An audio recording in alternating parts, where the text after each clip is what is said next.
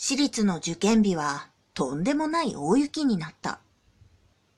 幸いだったのは朝は晴れていた。ということで、朝の段階で交通機関に支障は出ず、普通に受験会場に向かうことができた。国語の受験中に雪が降ってきて、最後の教科ではものすごく強い勢いになっていたのを覚えている。試験はほとんど緊張せずに解いた。